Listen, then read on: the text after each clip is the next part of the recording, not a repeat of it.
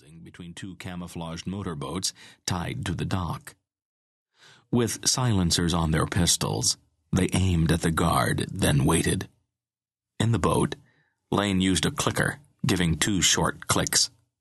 The guard answered with one, and the SEALs put away their pistols. Steele, set the explosives under the dock and on those boats. Let's go. To the guard, Lane said, As soon as we're finished, you run to the big honcho and tell him you escaped. We'll back the story with a news release. Where are their hostages? Bamboo hut on the north end. Get the guards by the doorway first. As soon as you start shooting, they will try to kill the prisoners. Lane set his men in position, then eased through the bush to the north end of the camp. There he found the two guards dozing by a fire. Hmm, so far so good. Muslim guerrillas were sleeping near other fires. Lane crept up behind the first guard.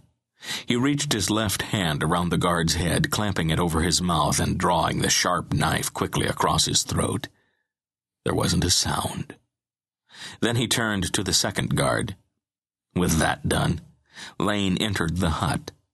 The ambassador and his daughter were sleeping on a mat. Lane gently put his hand over the older man's mouth and whispered, Mr. Ambassador, I'm an American. Don't make any noise. Can you hear me? The man had jerked awake, nodding, and Lane removed his hand. I cannot see you. American, you say? Oh, thank God you came. Father? The voice was soft and low. Hush, child. Americans are here. Lane whispered. Stay close behind me. I have night glasses. I'll lead the way. As they eased out of the hut, they were almost into the brush when a loud voice shouted. Lane knew they had been spotted and pushed past limbs a little bit faster. The guerrillas rushed to their weapons, but machine gun fire and grenades from three different locations raked the camp. Lane reached the dock and hurried his two guests into the boat. They had barely seated themselves when three dark clad men joined them. Steele, Lane said.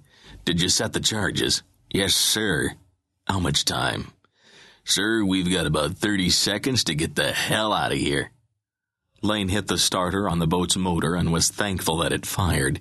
He sped back down the river as a series of explosions brightened the night sky behind them.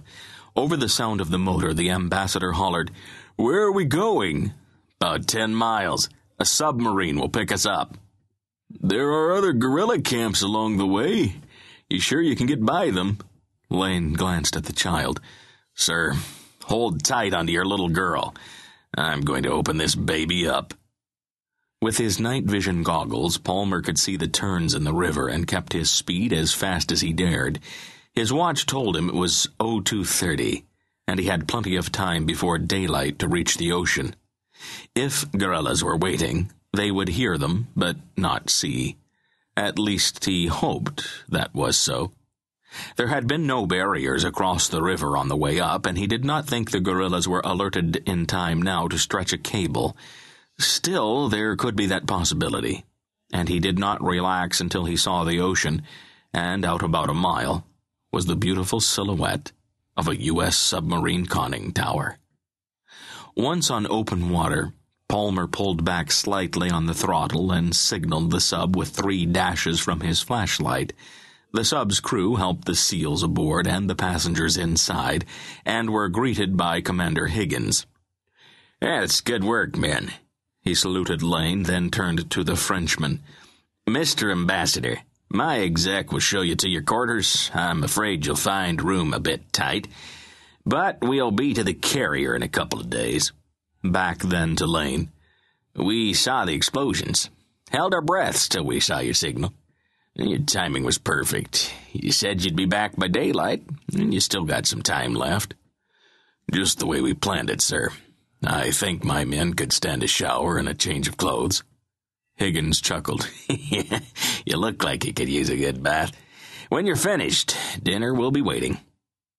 Two days later, the USS Vinson came into view and the submarine surfaced, then pulled alongside.